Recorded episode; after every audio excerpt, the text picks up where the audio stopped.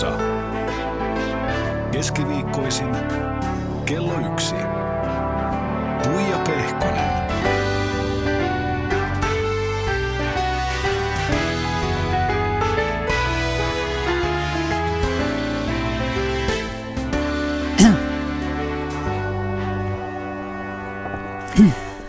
Oikein lepposaa keskiviikkoa. Täällä sitä ollaan taas ihastuttavan vieraan kanssa. Täällä on matkailuyrittäjä, hotellin pyörittäjä, sienestäjä, puhuja, kirjoittaja. Öö, melkein tekisi mieli sanoa eläkeläismalli, mutta kuulin, että ei ole ihan vielä eläkeläinen kuitenkaan. Eli malli, TV-esiintyjä, punkaharjulainen Saimi Hoijer. Tervetuloa. Huh, mikä litania, Tuija, kiitos. Kaikki ne piti paikkaansa, No eikö kyllä joo? ne piti, noi piti kyllä paikkansa, joo. Ja eikö näin, että mä jotenkin ajattelin, että sä oot aivan totaalisesti eläkeläinen näistä mallin hommista, mutta kyllä niitä silloin tällöin aina vielä joku juttu siellä on. Kyllä niitä tupsattelee ja mä olin itse asiassa tuossa Italiassakin ää, tänä keväänä tekemässä yhtä juttua, josta kuuluu sitten myöhemmin. Okei. Että kyllä mä vielä jotain teen näillä vanhoilla päivillä. Nämä on näitä salaperäisiä Kyllä. juttuja aina. Hei tuota, äh, sulla on käheä ääni normaalistikin, mutta nyt on, No ootko nyt on, nyt on kyllä näin käheä. seksi voice. Nyt, nyt on hurja, hurja ääni, mutta allergia, allergia on jysähtänyt päälle. Ja kun tuli Punkaarilta puhtaasta ilmasta, niin sitten tuli tänne vähän pölyisempään ilman Etelä-Suomeen, niin näin siinä käy. Vaikuttaako se heti tuolla tapaa? No kyllä se vaikuttaa. Mulle, kun mä oon tottunut olemaan siellä niin puhtaassa. Mutta kyllä tässä on siis ihan siitä pölyallergiakin mukana. No niin, sitten ei muuta kuin teetä kehiin ja paljon vettä, että kestetään tämä tuntia. Mielellään tietysti vielä senkin jälkeen. Mutta Saimi, sä oot Metsähallituksen kansallispuistokummi. Sitten sä oot lisäksi Sieni-ihmiset ryn perustajajäsen. Ja siis, en mä tiedä, eikö voisi sanoa, että sä oot mehtäläinen? Se on niinku kohteliaisuus tässä yhteydessä. No se on suuri kohteliaisuus ja mulla on todella suuri kunnia ollut olla jo kuusi puoli vuotta tosiaan Metsähallituksen kansallispuistokummina, houkutella suomalaisia metsään, juurikin sinne metsään Tuija. Ja, ja tota niin, niin, se on ollut aivan ihanaa työtä ja kysyinkin nyt sieltä Metsähallituksen puolelta viime viikolla, että milloin tämmöinen pesti niin kuin loppuu, että mä en halua sitä loppuisi koskaan, niin nyt mulle kerrottiin, että tämä on loppuelämän pesti. Mahtavaa, onneksi olkoon Kiitoksia. siitä. Aika harvat paikat on nykyään nimittäin enää ikään kuin jatkuvia, niin aina kaikella on joku määräaika, mutta tämä jatkuu loputtomiin. Tämä jatkuu. Tota, oliko se semmoinen landepaukku sienestä ja saimi, niin oliko se sussa jo silloin mallivuosina, kun tallailit Pariisin katuja nuorena tyttönä? Voi hyvänen aika sentään, se on ollut mulla ihan pienestä tytöstä asti. Et meillä on ollut mökki siellä Punkaharjulla mun syntymästä asti ja, ja tota, siellä mun isoäiti ja äiti itse asiassa opetti mua sienestämään.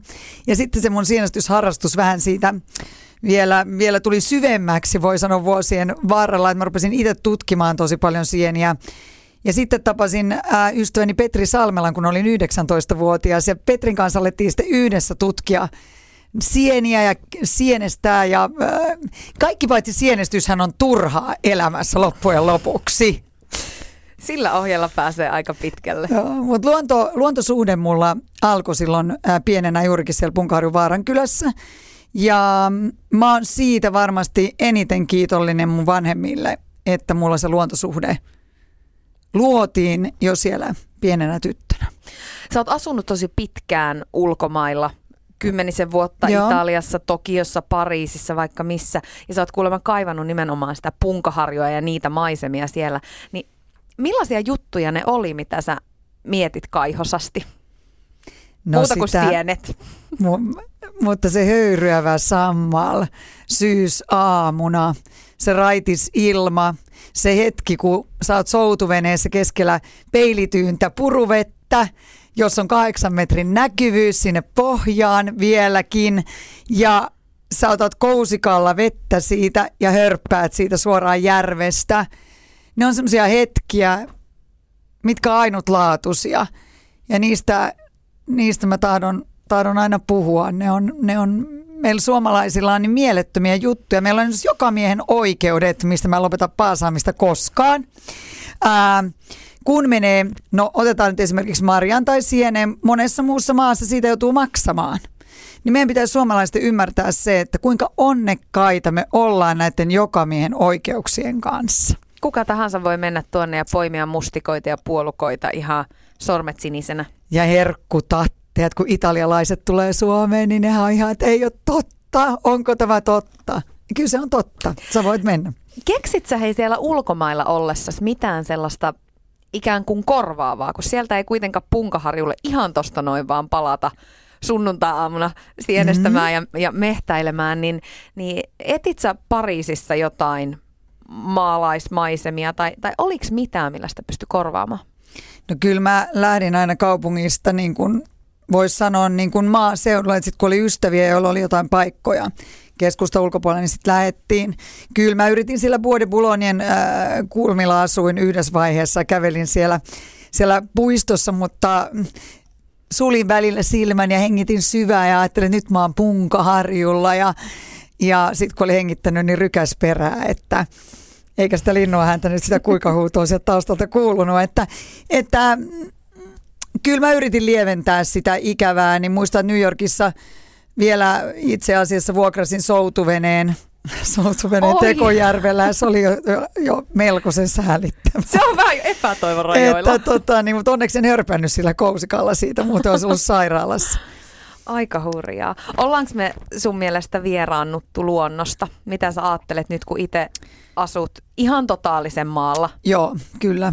Tota, onhan sitä vieraantumista tapahtunut, mutta mun mielestä tällä hetkellä on tosi hyvä hetki käynnissä. Luontoilu on in ja pop tällä hetkellä.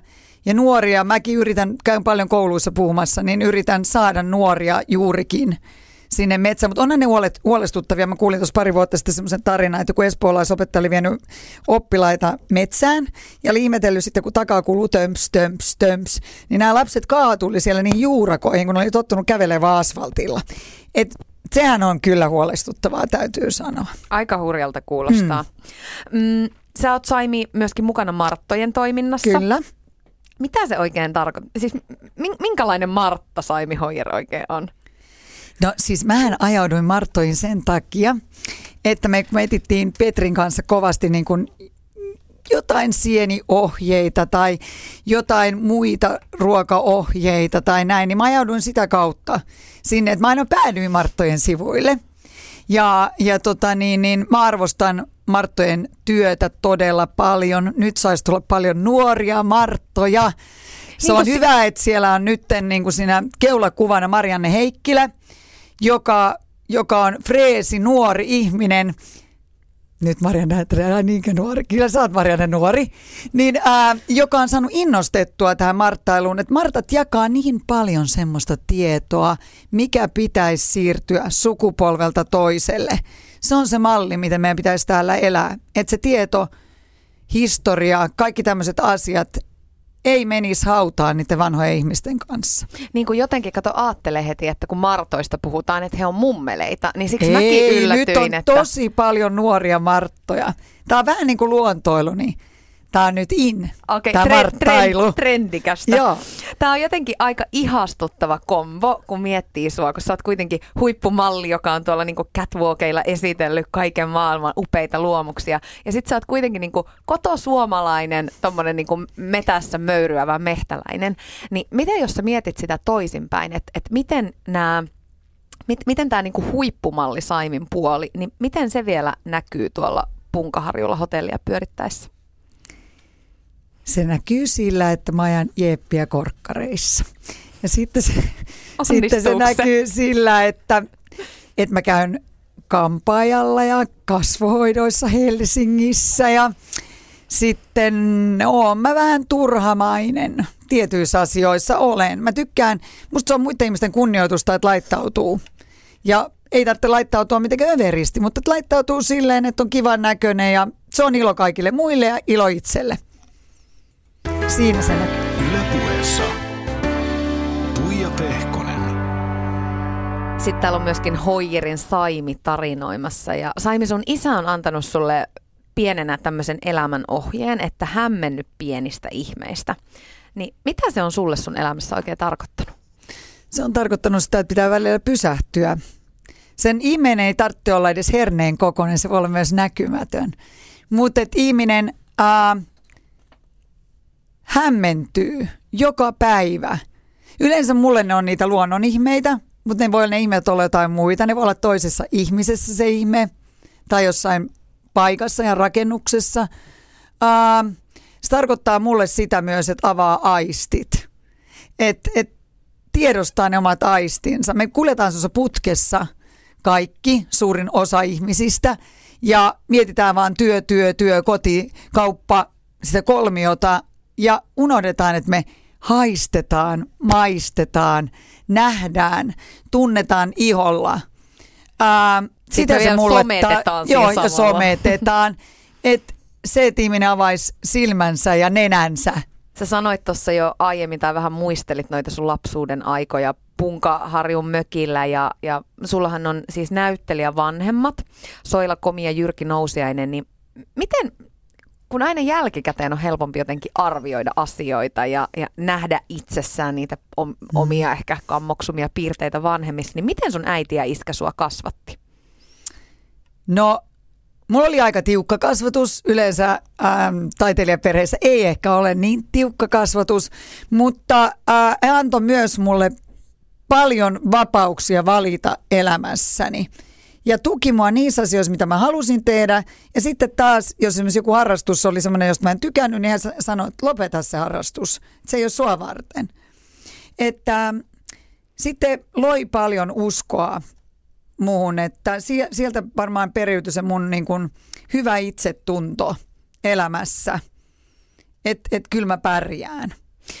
Sä oot sanonut myös, että sun iskä on ollut sun paras ystävä, niin miten ihmeessä te olette siinä onnistunut? Koska siis kun miettii vaikkapa nyt teinivuosia, jotka ei aina niin kauhean niin. helppoja ole, niin siinä aika usein kuitenkin jotenkin vieraantuu omista vanhemmistaan. Miten te siinä niin kuin onnistuitte jotenkin pitämään sen? Kyllä me ollaan onnistuttu. Nytkin se istuu tuolla kahvilassa tuolla alakerrassa. Että, että se Ai kauhean oottamassa. Eikä, kun me käydään sitten kahvilla tai syömässä tai jotain yhdessä. Hän on mun ystävä, mutta hän on varmasti mun tiuki mentori ollut myös ää, kaikessa, mitä mä oon elämässäni tehnyt. Ää, ja on kannustanut mun äiti ja isä molemmat mua koko, koko mun ää, myös työelämän ajan – ja sitten välillä kyllä sanoneet, että jos joku ei suju, niin kyllä sieltä tulee kova kommentti sitten. Vieläkin ja herätelleet mua sellaisissa tilanteissa, jos on tarvittu sitä herättelyä. Soitat se edelleen iskälle tai äitille ja kysyt neuvoja? Joo, kyllä. Mun päivät alkaa sillä, että isä soittaa. Edelleen. Edelleen. Oi ei kuinka liikuttavaa. Mm-hmm. Saimi, jos vielä mietitään sun menneisyyttä ja sun nuoruusaika. Ethän sä nyt mikä ikäloppu siis ole vielä. Tämä nyt kuulostaa siltä, mutta siis jos puhutaan sun niinku nuoruusvuosista, mm. niin sun mallin ura, ää, se lähti Jyväskylän yliopiston kirjallisuuden, unkari- ja italian kielen opintojen aikana, kun sä menit vaihtooppilaaksi Firenzeen.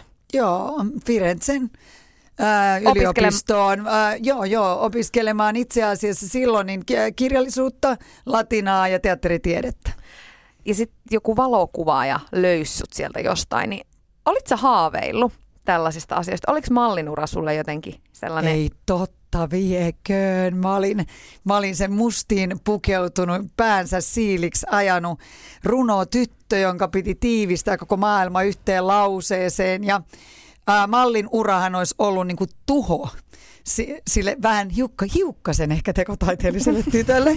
Eli mun uskottavuus olisi mennyt näiden mun NS-kirjailijaystävieni seurassa sitten. Eli ei ollut koskaan mun haave, mutta mulla on ollut aina suuri estetiikan kaipuu. Ja nyt itse asiassa mä löysin vanhan kuvan – Oriveden opiston ajoilta, jonne mä menin sitten Sibeliuslukion jälkeen. Siinä oli kuva siitä seinästä, mitä kuvia siellä oli. Niin siellä oli malli Kristen McMenamin kuva. Ja siellä oli jo Vogueista niin leikattuja sivuja.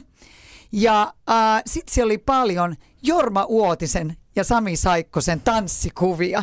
Että joku semmoinen estetiikan ja tämmöisen kaipuu mulla kuitenkin oli, kauniiden asioiden – No miten sä, sit, miten sä niinku sen asian ikään kuin itsellesi perustelit, että sä kuitenkin lähit mallimaailmaan ja ikään kuin tähän ei niin kovin taiteelliseen tuolta No näkökulmalta? en olisi lähtenyt, ellei olisi Igor Honkasta.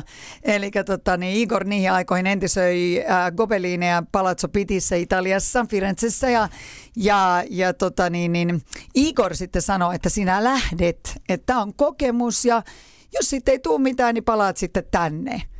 Niin siinä kävi sitten, että en mä sitten oikein palannut kun hakemaan tavarat, että Igor mut sinne junaan tuuppas. Muuten ei olisi koskaan tapahtunut mitään. Osasit sä olla niistä ajoista silloin ylpeä ja tekemisistä? silloin malliaikana? Osasin ja osaan edelleen.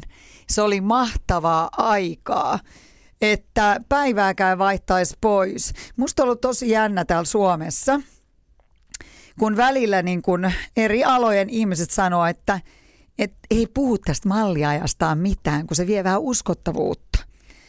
Ja mua on ihan varoteltu siitä, että älä, älä puhu siitä mallin työstä, että, että se on uskottavuuskysymys.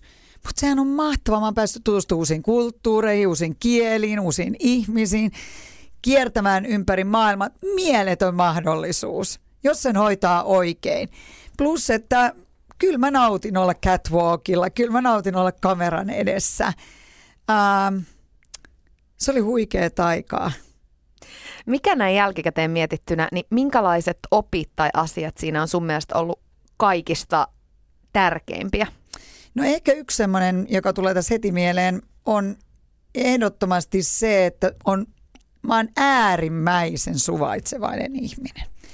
Eli kun siellä näki tosiaan niin kuin laidasta laitaan kaiken näköistä, niin kyllä se vaan niin on, että joo, kyllä se on se suvaitsevaisuus varmasti se vahvin juttu, mitä niin kuin henkisesti, henkisesti siellä oppii. Ja semmoinen niin kuin odottamisen taito on varmasti toinen, kun odotat monta tuntia ja 300 tyttöä sun ympärillä ja sit sä meet siihen casting-tilaisuuteen ja sit sulle sanotaan, että ei, että et, itse asiassa sulla on väärän värinen tukka, että ei me haluta sua. Ja se kaikki aika, kun sä oot odottanut, Se oli sitten siinä. niin se oli sit siinä. Ja se odottaminen, kärsivällisyys, se, että mä olin nuorempana semmoinen, että kaikki tänne heti tyyppinen. Ja nyt mä en enää sitä ole, en missään nimessä. Et sen se malliaika teki, että oppi odottamaan. Ai siitä, tä- tästä kaikki mulle heti nyt syndroomasta, niin siitä voi parantua. Voi, tekemällä mallin töitä, käymällä castingeissa Milanossa malliura alussa.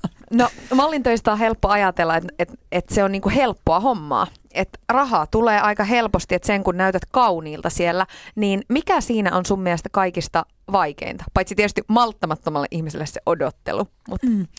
No juurikin se, että pitää pitää itsensä kondiksessa koko ajan.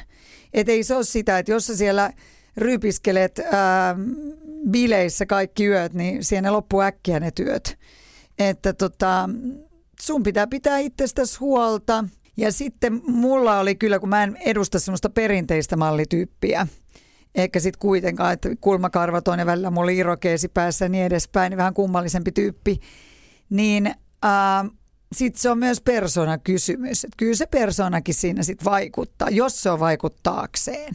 sä oot joskus sanonut, että sua ei ole kutsuttu kauniiksi malliaikoina. Ei. Niin sehän kuulostaa jotenkin, se kuulostaa tosi rujolta, kun miettii, että sä oot kuitenkin yksi Suomen menestyneimpiä malleja.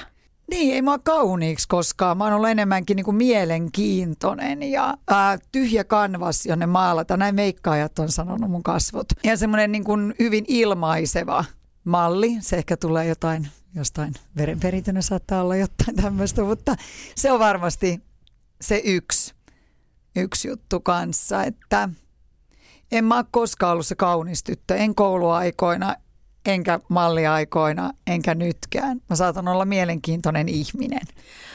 O- sä ollut aina sinut sen asian kanssa? On. Sä et ole ikinä toivonut, että sanottaispa mua kauniiksi. Kyllä joku on joskus sanonut ja on tuntunut, tuntunut tosi kivalta, mutta en, mä, mä en jotenkin niin kuin, mun mielestä kaikki ihmiset on kauniita omalla tavallaan. Ja, ja, niin munkin mielestä. ja ää, Ja siis toihan on makeata kuulla, niin kuin sä aiemmin tuossa sanoit, että sieltä lapsuudesta tulee tietty semmoinen turvallisuus tai vahva Mhm. mm-hmm. itsetunto, niin kyllähän se kieli siitä. no siitä se kieli, että se, se sieltä tuli, tuli vähän, vähän niin kuin tiukallakin tavalla silloin nuorempana. Että oli kaiken näköistä pientä kiusaamista ja näin kouluaikoina, niin kyllä se siellä kasvoi sitten se itsetunto. Miten sä kestit sen? Kyllä mä kestin, mutta sitten mulla on kyllä semmoinen herkkä puoli, hirmuisen herkkä puoli, että silloin kun joku ihminen on tosi ilkeä, niin nykyisin mä vältän ilkeitä ihmisiä. Mä en mene enää heidän lähelle. Et mun mielestä kun täällä on yksi elämä elettävänä, niin sitä ei kannata käyttää siihen, että hengailee ilkeiden ihmisten kanssa. Tämä on aika jännä, että sä sanoit, että sus on niin kuin vahvasti myös herkkä puoli, koska sustahan näkyy hyvin semmoinen, niin kuin jopa semmoinen, tiedätkö, italialaisen temperamentin omaava semmoinen niin kuin voimakas, vahva Niin. saimi. Että et millaisissa tilanteissa se sun herkkyys sit tulee? No herkkyys on kyllä kans mun voimavara. Et sit, sit kun mun niinku tuntee oikeasti, niin tietää, että et mä oon niinku ihan järjettömän herkkä ihminen sitten kaiken takana. Mutta se on jännä, että vuosien varrella myös media on tehnyt musta semmoisen niinku vähän niin kuin jyrän. Että, että ehkä se kuva on vähän muuttumassa tällä hetkellä. Toivot sä itse, että se vähän muuttuisi? Joo, kyllä mä sitä mä toivon. Sitten kun sä, en sano, että lopetit mallin työt, mutta niin kuin tämän aktiivisen mallin uran, se oli suurin piirtein 2003. Jotain semmoista Laila Snellman muistaa paremmin kuin minä. Joo, no niitä main. Sitten sä rupesit kirjoittelemaan enemmän menaisiin, imageen, tuli, tuli tällaisia Niin. muita juttuja. Miltä sun elämä näytti silloin, jos sä niinku mietit, että et mitäs nyt, kun kuitenkin iso ura on tietyllä tapaa takanapäin? No mä tulin Suomeen, niin La- Lailahan oli sitä mieltä, että heti alkaa jysäyksellä kaikki työt ja näin, mutta ei se nyt ihan sit niin mennyt, kun mä olin Suomessakin vähän erikoisemman näköinen. Laila näki sen mun niin kun, ää, potentiaalin muuhunkin kuin niihin mallin töihin Suomessa. Ja siitä mä saan kiittää häntä tosi paljon, että hän ei niin kuin lokeroinut, eikä lokeroinut ketään mallia koskaan sillä tavalla, että nyt sinä olet pelkästään tätä ja sillä siisti. Vaan sanoi, esitteli mulla todella suurelle ihmismäärälle ja sano, kun mä sanoin, että mua kiinnostaa se ja tämä ja toi, niin Laila sanoi, no mennään tapaamaan niitä ihmisiä. Niin ää, se oli tosi hienoa aikaa se. Ja Oliko maailma niinku täynnä mahdollisuuksia? oli, mutta kyllä mä ekaksi koin, kun mä Suomeen tulin, että et, et ei sitä arvostettu. Silloin missit ja mallit oli samassa lokerossa ja, ja, tota, ja sitten vaan ajateltiin, että no toi on tommonen, tommonen, joka on tehnyt jotain, kävellyt pari kertaa catwalkia edes takas tuolla laaden toisella puolella, että mitä se oikeasti on tehnyt. Silloin, niin, näin se meni. Mutta silloin oli kaikki auki ja silloin pitää itse myös niin kuin ruveta tekemään asioita. Ja sitten musta oli ihan mahtavaa, että nelosen uutiset oli silloin vielä. Ja sieltä tuli sitten mulle puhelu, että tuutko sä tytöksi, niin moni ihminen sitten sanoi, että kauheeta, että sulla menee maine, että sä menet säätä lukemaan telkkarin. Niin mä näin sen mielettömänä mahdollisuutena oppia jotain TV-työstä. Ja se on ollut mun elämäni paras TV-koulu. Ne sää, sää tota niin, niin, äh, sää, säähetket muuttu silloin suoriksi, eli tuli vielä sen suoran lähetyksen koulutus siinä samalla. Ähm, en tiedä, miten ne hommat hois, hoidin, mutta, mutta edesmennyt appiukkoni sanoi, että kyllä minä muistan sinut sieltä säästä, että sinä huidot niillä käsillä niin paljon, että ei nähnyt karttaa ollenkaan. ne oli ne italialaiset kädet sitten sielläkin nähtävästi. No sä pääsit sitten tekemään muitakin TV-hommia. Mm-hmm. Tietysti Suomen huippumallihaussa oli yksi, yksi Kyllä. näistä isoista jutuista. Mm, sä olit siinä mukana useamman kauden, mutta sitten oot sanonut, että susta alkoi tuntua, että sä olit niinku muuttumassa jotenkin itses äh, karikatyyriksi, äh, tällaiseksi hahmoksi. Ja se oli niinku osaltaan yksi syy myös ehkä hypätä pois tästä sun tietyllä tapaa unelmien No. TV-pestistä. Niin, mit, mitä, oliko sulla siis, oliko sulla tämmöinen niin TV-hahmon rooli päällä vai mitä, mitä sä sillä No tarkoitat? TV-sään tehdään ihmisistä erilaisia, erilaisia niin kuin tiedät. Ja, ja mä satuin olemaan se vähän, vähän rajumpi tapaus sitten, Vähän. joka vähän pikkusen niin kuin, kun oli lause, että no joo, mutta lauseista katkottiin sitten, että saatiin vielä hurjempia kommentteja multa. Niin, niin tota, se oli yksi syy siihen huippiksen lopettamiseen, mutta se oli myös osittain tekosyy, koska mä en puhuin sitten muuta, mitä oikeasti silloin tapahtui. Ja mä makasin itse asiassa silloin Auroran sairaalassa, kun mun piti olla huippiksen kuvauksissa. Ja se oli sen Saimin enkelit. Ää, TV-sarjan jälkeen, kun mä tulin sieltä Milanosta pois, niin piti alkaa kuvata huippista. Niin silloin mä sairastuin vakavasti ja sen jälkeen mä olin kaksi vuotta on off siellä, siellä infektioosaston eristyshuoneessa. Ja silloin ei haluttu heti, tehtiin päätös lääkäreiden kanssa, että ei heti kerrota, että mä saan aikaa toipua. Silloin mun oli pakko jotain sanoa ja silloin mä sanoin noin. Uh, mutta siinä on iso pala totuutta myös tuossa karikatyyriksi muuttumisessa, että mä olin se korkokenkä päässä istuva tyyppi siellä, joka kailotti kovaa ja, ja tytöt pelkäs.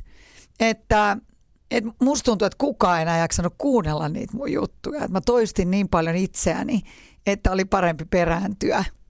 Ja nyt esimerkiksi Huippiksessa on ihan mahtava tiimi. Nyt mä oon itse katsonut sitä, niin musta on ihana ollut seurata. Ja vielä Juri Silvennoinen. Hän on ollut aivan ihastuttava. Joo, ja Mariam ja kaikki. Kaikki, koko se tiimi ja Marika. Et mahtavat tyypit löydetty siihen. Tosi hyvä tiimi. Saimi, otetaan tähän väliin yksi puhelu sun hyvälle ystävälle ja mallitoimisto Paparatsin johtajalle. Soittelin siis Snellmanin Lailalle, joka on myös sun mallimamma. Ja, Oho. ja tuota, mm-hmm. mä kysyin häneltä, että mitä Apua. ominaisuutta sussa hän eniten arvostaa? No varmaan Saimissa arvostan äh, eniten semmoista periksi antamattomuutta. Että tuota, kun Saini, Saini päättää ja haluaa jotain, niin kyllähän yleensä saa, saa tahtonsa läpi. Hänhän on myöskin aikamoinen voisi sanoa, että moni osaaja, kun miettii, mitä, mi, mitä kaikkia taitoja siinä on niin kuin vuosien varrella kertynyt, niin siellä on sienikirjailua ja hotellin pyörittämistä, on puhekeikkoja, TV-esiintymisiä, vaikka mitä. Kyllä. Niin. Siis Saimi on monilahjakas ihminen ja tuota, luova. Ja luovat ihmiset ovat myös hyviä yritysmaailmassa. No mites jos sä voisit perustaa Saimin kanssa bisneksen, niin Laila, mikä bisnes se nyt sitten olisi? Kun mahdollisuuksia on aika paljon. No siis mun mielestä Saimilla on niin kuin todella hyvä maku niin kuin kaikessa, siis nyt niin kuin vaatteissa ja, ja designissa ynnä, ynnä muuta. Ja kun mua, mua niin kuin myös tavallaan kiinnostaa esimerkiksi sisus, sisustukset ynnä muuta, niin esimerkiksi Saimin kanssa, niin meillä voisi olla ihan mieletön tämmöinen niin kuin sisustus, design äh, liike vaikka. Ai Me voitaisiin tehdä monta asiaa yhdessä, mutta tämä olisi semmoinen, että voisi matkustaa vaikka Italiaan ja etsii sieltä semmoista, mitä täällä ei vielä, vielä sit ole tarjolla. Hei, en kestä. Jos tämä tulee toteutumaan, niin mä oon siellä ensimmäisenä asiakkaana sitten jonossa. Lupaan. Niinpä, kiitos. Laila, yksi kysymys vielä Saimin sairastumisesta. Hän sairastui vakavasti 2011. Niin osaatko näin jälkikäteen ajatella, että, että toiko se sulle hänestä esiin jotakin uusia puolia tai piirteitä? Ja miten toi sairas aika kokonaisuudessaan, niin muuttiko se Saimia jotenkin? henkkohtaisesti tietenkin se oli niin kuin, äh, semmoinen kauhun hetki minulle, kun Saimi, Saimi sairastui. Ja tietenkin se, se niin kuin epäily koko ajan, että, että tervehtyykö ja, ja niin kuin, mitä lapset ja kaikki tämmöinen. Se oli niin kuin todella raskasta aikaa. Ja ilman muuta tuommoinen vakava sairaus niin kuin ei se muuta ihmistä, mutta niin kuin tuo semmoisia uusia niin kuin ulottuvuuksia. Ja yksi oli just tämmöinen, että, että niin kuin Saimilla oli just tämä haave muuttaa niin kuin Punkaharjulle, missä hän, hän on niin omimmillaan niin kuin siinä luonnossa, niissä maisemissa ja toteuttaa niin kuin yhden unelmansa siellä. Yle Puhe. Siinä kuultiin siis Laila Snellmania, sun mallimammaa ja hyvää ystävää. Liikutuit aika paljon Lailan sanoista. Joo, mä oon vieläkin jotenkin, nyt lähti ääni kokonaan. Joo, kyllä mä liikutun. Laila on mun ihan lähimpiä ystäviä, itse asiassa meidän vanhemman pojan Kasparin sylikummikin. Mutta tämä oli ihan mahtava juttu, tämä design-liike. Nyt se ei ole saanut sanoa tuota apua. Siis mä toivon, että tästä lähtee bisnesidea ja muutaman vuoden päästä, niin tuolla jossain, mä en tiedä, onko se Punkaharjulla vai Helsingissä vai missä, niin teillä on oma sisustuskauppa. Joo, mutta tämä, voi, tää, tää muuten toimisi kaiken kukkuraksi. No ai joo. Innostuit sä ajatuksesta? Innostuin. No, tätä ideaa Laila ei koskaan mulle sanonut. Mahtavaa. No niin. No niin, tätä jäädään odottelemaan. Palataan, saimme vielä tuohon sun sairastumisaikaan, mistä äsken vähän mainitsitkin. Mm, te olitte kuvaamassa Saimin enkelit-sarjaa Milanossa. Kyllä. 2011 ja silloin sulle tuli keuhkoputken ja poskiontelon tulehusta ja, ja vatsatauti ja siitä lähti niin kuin aikamoinen syöksykierre väärään suuntaan, niin mm, tajusitko heti siellä Milanossa, että nyt on niin kuin is, isoja asioita kyseessä tässä vai missä vaiheessa se sulle jotenkin konkretisoitu? No en mä tiedä, silloin mä tiesin jo, että mun, mun niin kuin IgG-arvoissa on, on jotain väärin – ja tota, sitten vaan rupesin miettimään, että jotenkin se siihen liittyy. Ja ehkä, ehkä silloin, kun sitä lopullista dia- diagnoosia oli vielä tullut, niin ehkä ne oli semmosia, se oli semmoinen ensimmäinen kauhun hetki oikeasti. Ja sitten kun mä tulin Suomeen, niin täällä sitten kun se alkoi se tutkiminen sairaalassa ja näin, niin, niin, niin kyllä se rysähti kuitenkin niin kuin yllätyksenä kaikesta huolimatta. Ja monta kertaa jouduin miettimään, että entä jos sen tästä selviä. Ja sitten jouduin myös miettimään, että entä jos selviän, niin onko minusta vielä eläjäksi tässä yhteiskunnassa, onko minusta äidiksi, vaimoksi, ystäväksi. Ja sitten vähän myöhemmin mietin sitä, että pöytä on tyhjä. Kukaan ei enää halua mua mihinkään töihin. Mun puhelin ei soinut enää. Pari tahoa oli semmoset, jotka soitteli ja sanoi, että sit kun sä paranet – ja kunnioitan näitä tahoja. Nyt jälkeenpäin mä sanon äärettömän paljon. Et hei niin kuin hylännyt sitten siinä vaiheessa, kun en ollut enää kiinnostava, koska makasin sairaalassa 46 kilosena tippapullot kummassakin kädessä ja kolmen sentin juurikasvussa ja, ja kasvot vähän niin kuin kuivumisesta ruvella – Miten sä mietit tuota aikaa nyt?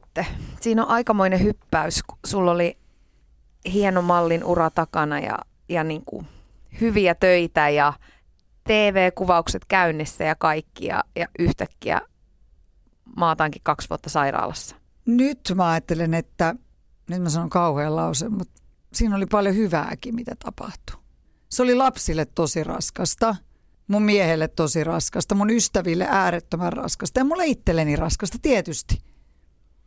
Mutta ehkä se oli myös semmoinen iso kasvun paikka. Tarvitsiko sen olla noin raju rysäys? No ei. Mutta jollei se olisi ollut noin raju rysäys, niin, niin olis, oltaisiko me koskaan muutettu Punkaharjulle? Oltaisiko me Petrin kanssa tehty sienikirja, joka oli meidän vuosien vuosien haave? Uh, olisinko mä nyt yrittäjänä hotelli Punkaharjussa?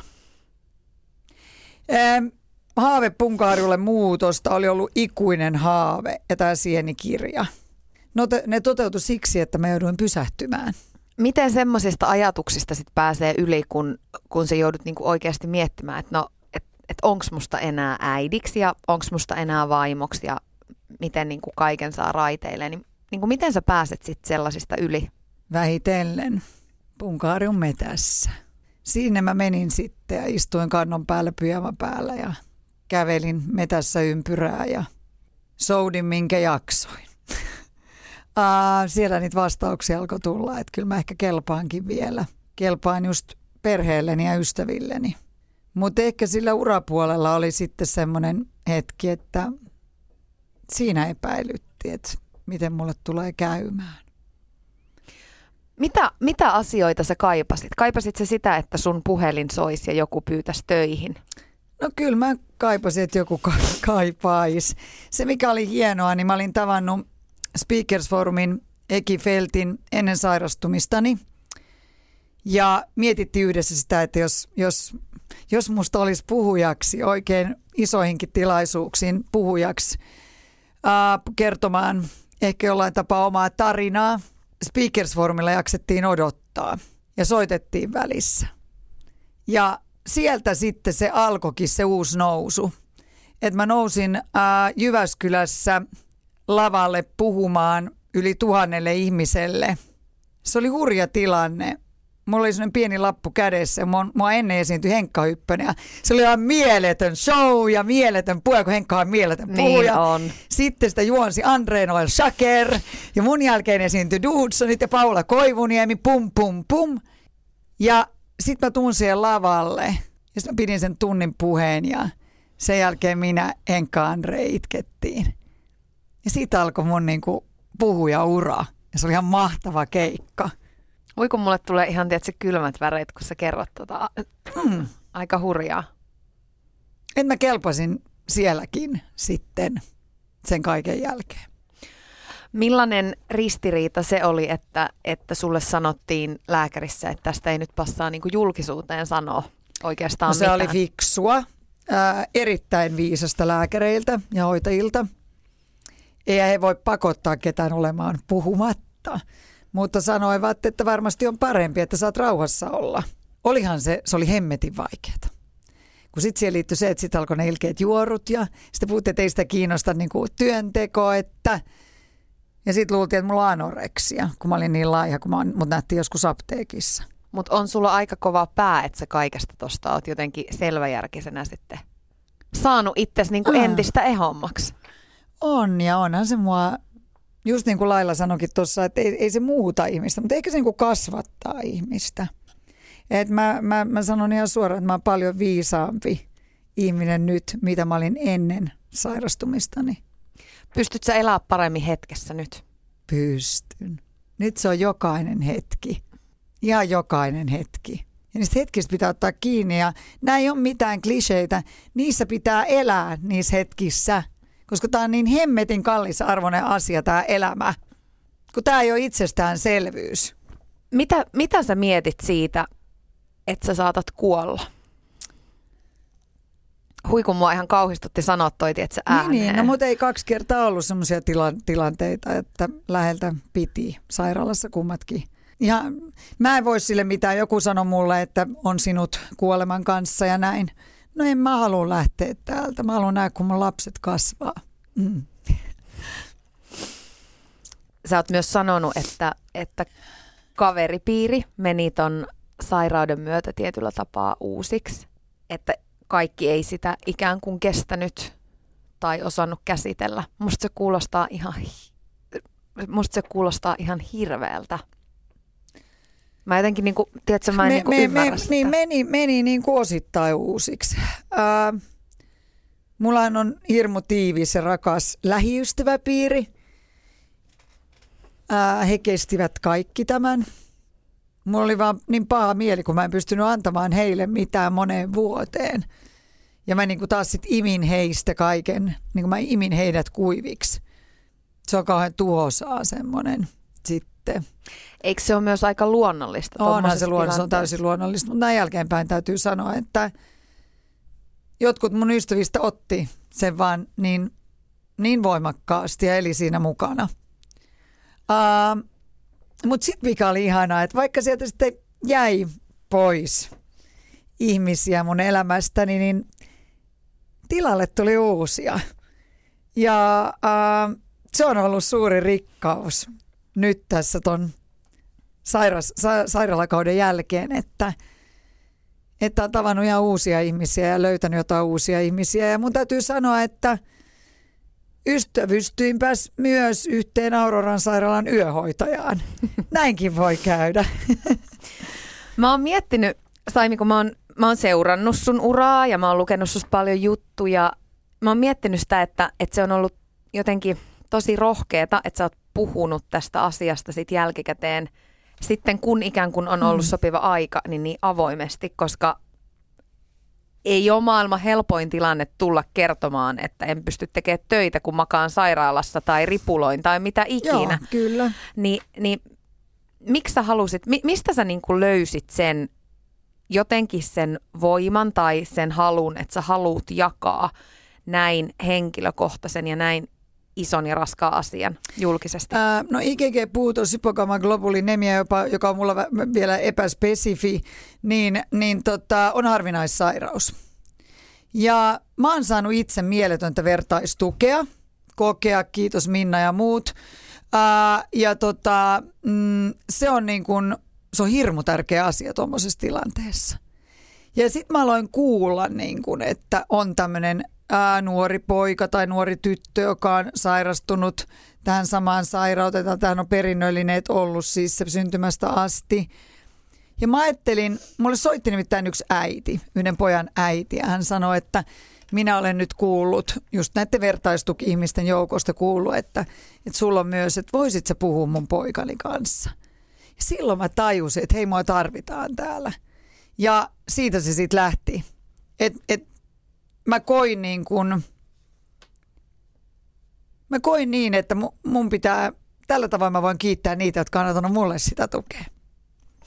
Sähän tällä tarinalla tosi paljon rohkaiset myöskin, koko sun tarinalla niin rohkaiset ihmisiä jotenkin tavoittelemaan omia unelmia mm. ja niin kuin mm. lähtemään rohkeasti niitä kohden, niin mm, oot sä ajatellut sitä, että, että mitkä on sun mielestä niitä sellaisia jotenkin tavallisimpia esteitä, mitä me rakennetaan siihen, ettei niitä omia unelmia voisi lähteä tavoittelemaan? Koska aika monestihan se kyse on siitä, ettei jotenkin, ettei uskalla ottaa sitä mm. ekaa askelta. No siinähän on taustalla tämä suomalaiset sananlaskut. Kuka kuuseen kurkottaa, se katajahan kapsahtaa. Kliseissä aina joku perä. Ja, ja, ja tota niin, niin äh, varmaan se omaan itsensä uskomisen puute, enhän mie mitään. Äh, se, on, se on varmasti se. Ja sitten yksi juttu on semmoinen, että se unelma pitää tietää, mikä se unelma on. Ja se unelma, jota tavoittelee, ei saa olla pelkkä unelmahöttö, vaan sen pitää olla oikeasti semmoinen konkreettinen asia, johon on mahdollisuuksia sitten. Uh, ja sitä asiaa pitää rakastaa yli kaiken. Siihen pitää olla intohimo. Se on se, mikä mulla on ollut mun tekemisiin. Intohimo ja rakkaus.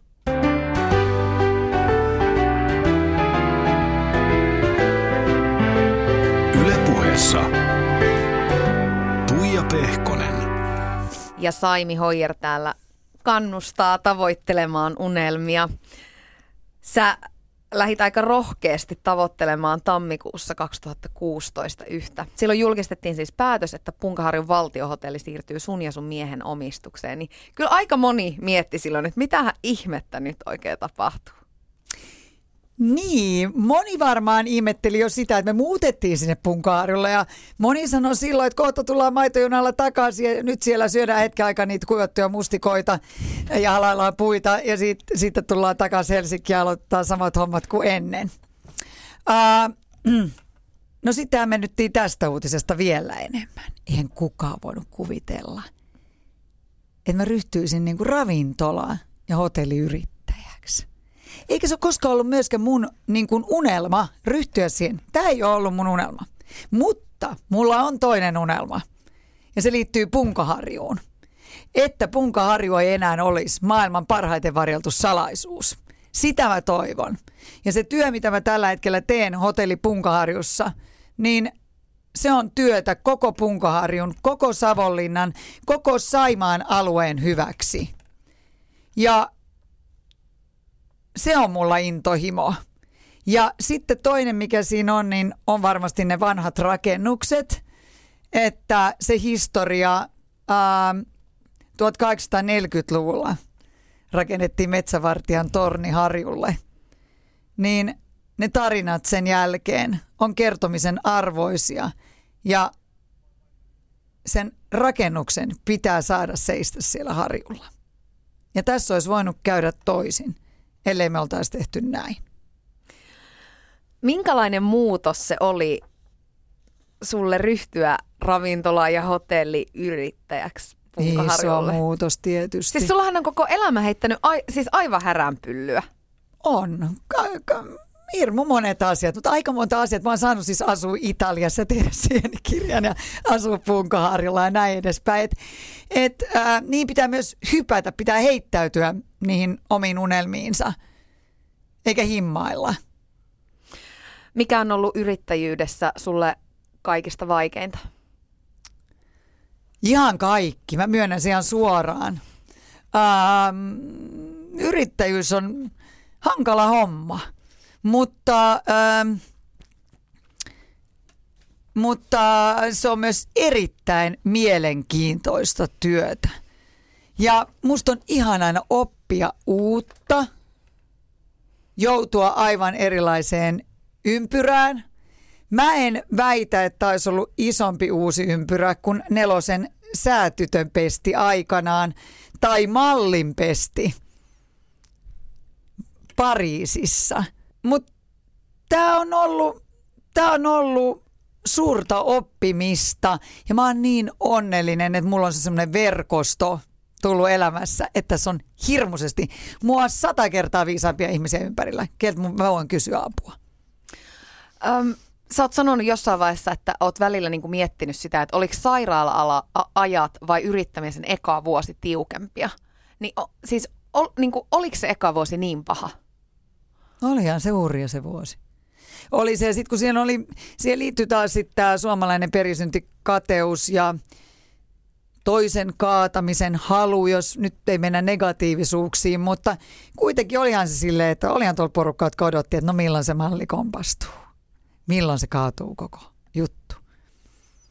Mutta jos tämmöistä rupeaa tekemään, niin tätä ei rue teke, kukaan ala tehdä sen takia, että tämä rupeisi tuottamaan tai tässä olisi välittömästi business. Tämmöinen asiahan tehdään ainoastaan ja vaan rakkaudesta sitä asiaa tai paikkaa kohtaan. Tai sitten sitä ei tehdä. Miten sä oot tuohon kateuteen törmännyt? No, siihen törmää joka päivä, mutta tiedätkö mitä mä aina sanon? No. Mä sanon aina, että meillä jokaisella oma tie. Ja vaikka siihen tulisi joku sun tielle, sun omasta mielestä joku tulisi siihen ja sä alat kadehtia sitä, niin ei se mene niin. Sen takia se tulee siihen, että sulla on määrätty toinen tie.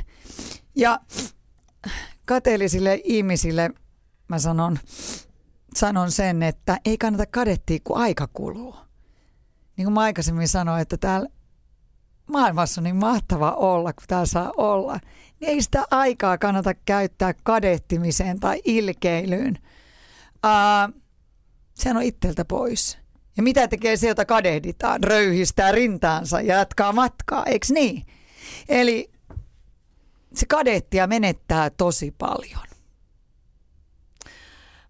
Sä oot sanonut, ähm, että tuossa teidän sun ja sun miehen kombossa niin äm, sun mies on järki ja sä oot se tunne, mitä tulee nyt sitten näihin hotellin ja ravintolan pyörittämisasioihin, niin jotenkin voisi kuvitella, että, että kaiken tämän työnteon ja uurastuksen ja yrittämisen keskellä, että kyllä siellä niin kuin järki ja tunne ottaa välillä niin kuin leiskahtaakin yhteen. No kyllä ne nyt leiskahtelee kaikki. Musta tuntuu, että ei ole pariskunta, jolla ei leiskahtelisi. Mutta, äh, ja sitten mulla huitoo vielä nämä italialaiset kädet tässä. ne on, ne on sympaattiset. Ne on huitonut tässä paljon.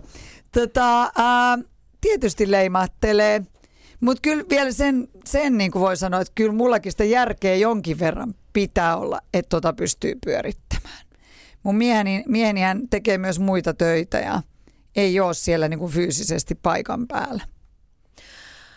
Sä oot tai jos sua pitäisi jotenkin kuvailla nytten, niin sä oot kuitenkin vielä niin kuin suht tuore yrittäjä ja oot sanonut, että sä et pelkää muutosta, että sä siihen suhtaudut lempeydellä, mm. niin jäin miettiä sitä, että kun muutoksen hyväksyminen on niin kuin yksi meidän elämän jotenkin vaikeimpia mm. ja vaativimpia asioita, mitä eh, mä en tiedä oppiiko sitä koskaan, mutta, mutta miten siihen voi niin kuin lempeydellä suhtautua? Mist, mistä sä oot sen oppinut? No se on niin kuin mahdollisuus. Muutos on mahdollisuus. Se tulee nyt taas sitten kotoa.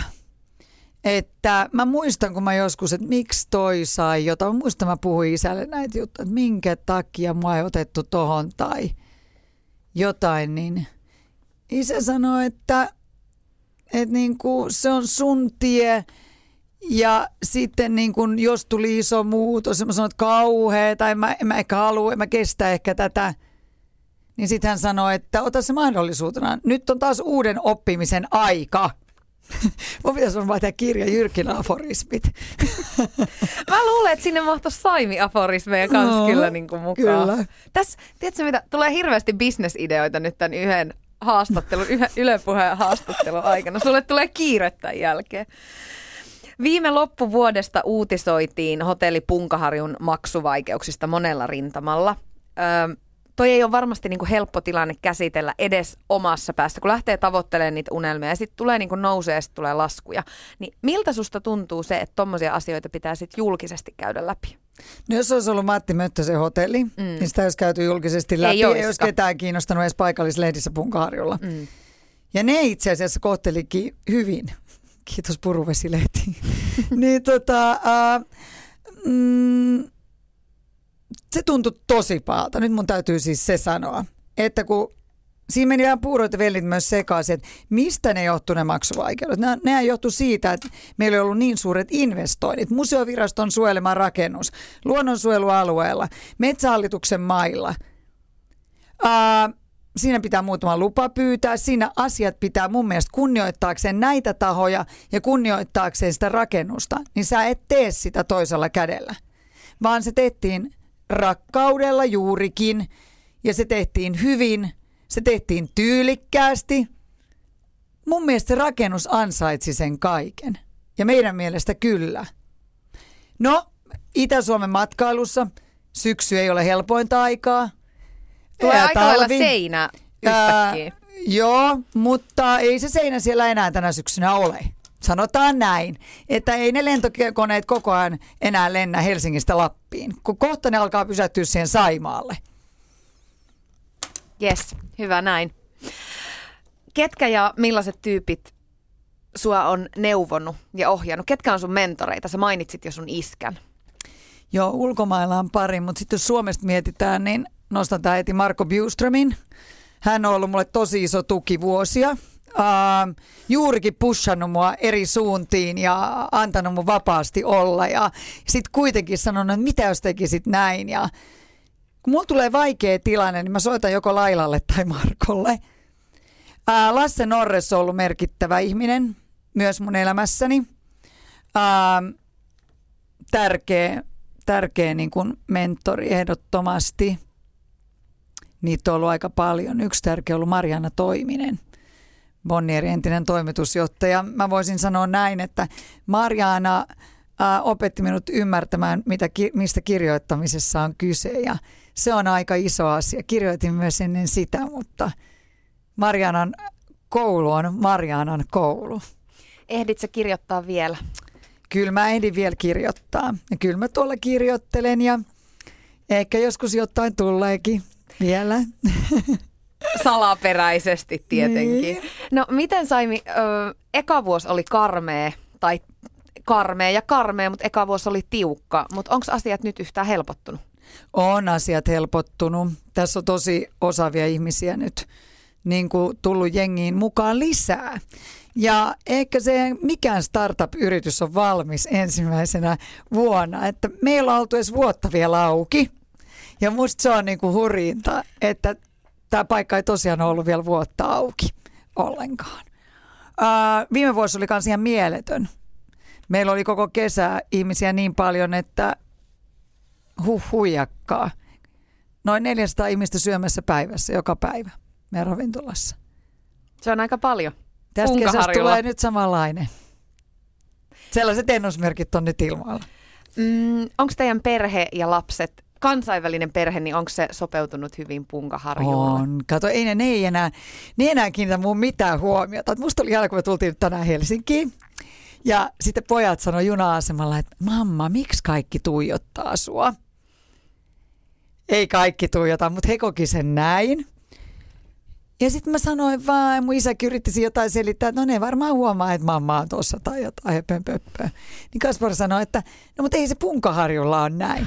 Niin ei ne nyt jaksa enää kiinnittää mitään huomiota muuhun siinä S- tai K-marketissa. Että, että mä oon siellä ihan normaali ja niin kuin muutkin. Sitten jos sinne tulee joku turisti, niin se on eri juttu. Se siinä on hassua. Että me ollaan niin kuin pieni perhe. Punkari on pieni perhe, kaikki auttaa toisiansa. Se on tosi hieno paikka asua. Ihan mahtava paikka. Yksi sun rakkaimpia arkirutiineita on kuulemma illallinen lasten ja miehen mm. kanssa kello 19. Syödään pitkään ja jutellaan. Onko tälle jäänyt aikaa kaiken yrittämisen ja, ja rempaamisen keskellä? No tämähän tässä on jouduttu tinkimään tämän vuoden aikana. Mutta yritetään aina ottaa semmoinen aika, kun siinä on millään mahdollisuuksia. Koska se on hyvä, että perhe kokoontuu yhteen keskustelemaan. Yksi kysymys vielä.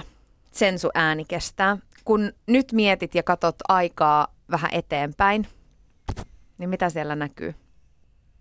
Siellä näkyy mun ihanat poikani, jotka kasvavat ja äiti haluaisi koko ajan, että olisi vielä vauvoja.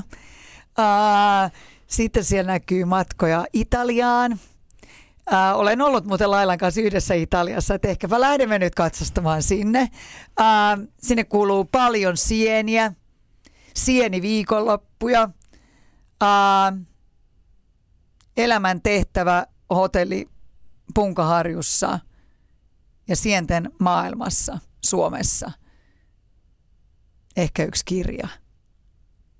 Ja paljon puhujakeikkoja, koska se on se, mitä mä rakastan. Mä rakastan mennä puhumaan ja huitoa käsin. Kuulostaa ihanalta. Kiitos Saimi tosi paljon, kun tulit mun vieraaksi. Oli ihanaa, että olit täällä. Kiitos Tuija.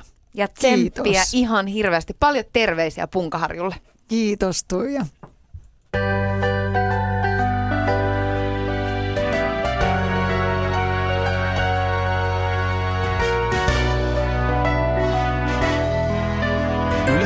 kanssa. Keskiviikkoisin kello yksi. Puija Pehkonen.